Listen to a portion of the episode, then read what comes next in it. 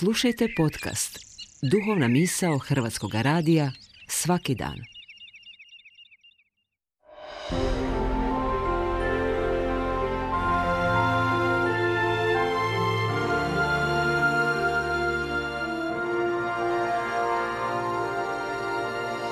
Duhovna misao. Urednica je Blaženka Jančić.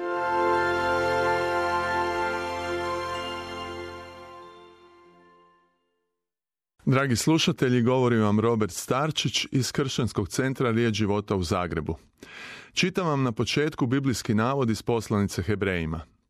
Zato je Isus u svemu morao postati poput nas, braćo i sestre, da bi mogao biti naš milosrdni i vjerni veliki svećenik pred Bogom, te da bi mogao prinijeti žrtvu koja će oprati ljudske grijehe.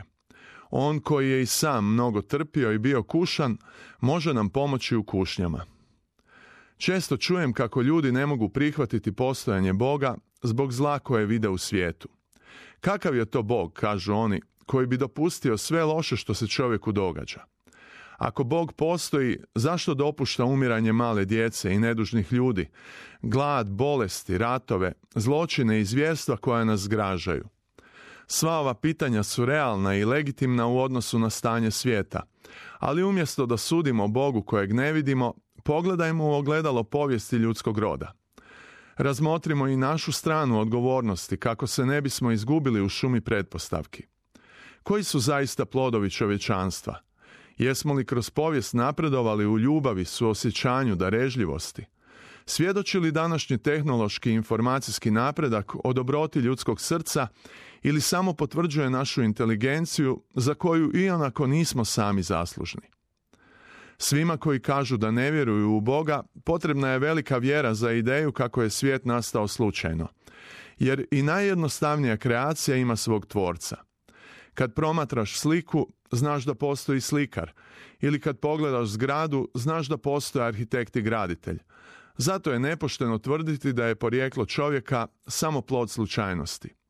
Niko ozbiljan ne bi prihvatio takvu tvrdnju niti za bilo koju stvar na ovom svijetu. Čovjek je inteligentno i misaono biće koje može planirati, smisleno odlučivati i upravljati. I ta naša karakteristika čini nas odgovornima. Sve oko nas svjedoči nam o stvoritelju, ali mi sami odlučujemo što ćemo vjerovati. Bog nas po tom pitanju nije želio ostaviti nesigurnima, već je pokazao inicijativu. Biblija nas uči kako je Bogu Isusu Kristu zakoračio prema čovjeku kako bi mu pokazao put u život – to je potvrda da nam Bog i u svemu drugom želi pomoći. No potreban je naš aktivni pristanak, naša vjera. Samo čovjek ima nešto što se naziva savjest i to je mjesto u nama gdje Bog djeluje. Bog nam je dao unutrašnji sud o dobru i zlu i dobronamjerno nas poziva da prihvatimo istinu o sebi. Koliko god se pravili dobrima, ljudska djela pokazuju da ne idemo dobrim putem. Od Boga ne možemo sakriti istinu, jer On ima uvid u najdublji dio našeg bića. Ali moguće je zatvoriti vrata svog srca za njegovo dijelo obnove u nama. Isus kaže da nam je potrebna promjena u srcu, zato je važno da savjest uvijek bude spremna na pokajanje. Religioznost ne može spasiti čovjeka, potreban ti je spasitelj. Isus može suosjećati s nama jer je živio kao čovjek i prošao kroz izazove života – Isus je došao spasiti, a ne osuditi, ali svako mora odlučiti i odabrati svoj put. Još jedan navod iz poslanice Hebrejima.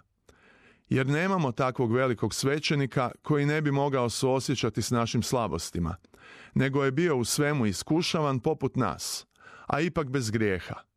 Pristupajmo dakle hrabro prijestolju milosti da primimo milosrđe i nađemo milost za pomoć u vrijeme potrebe.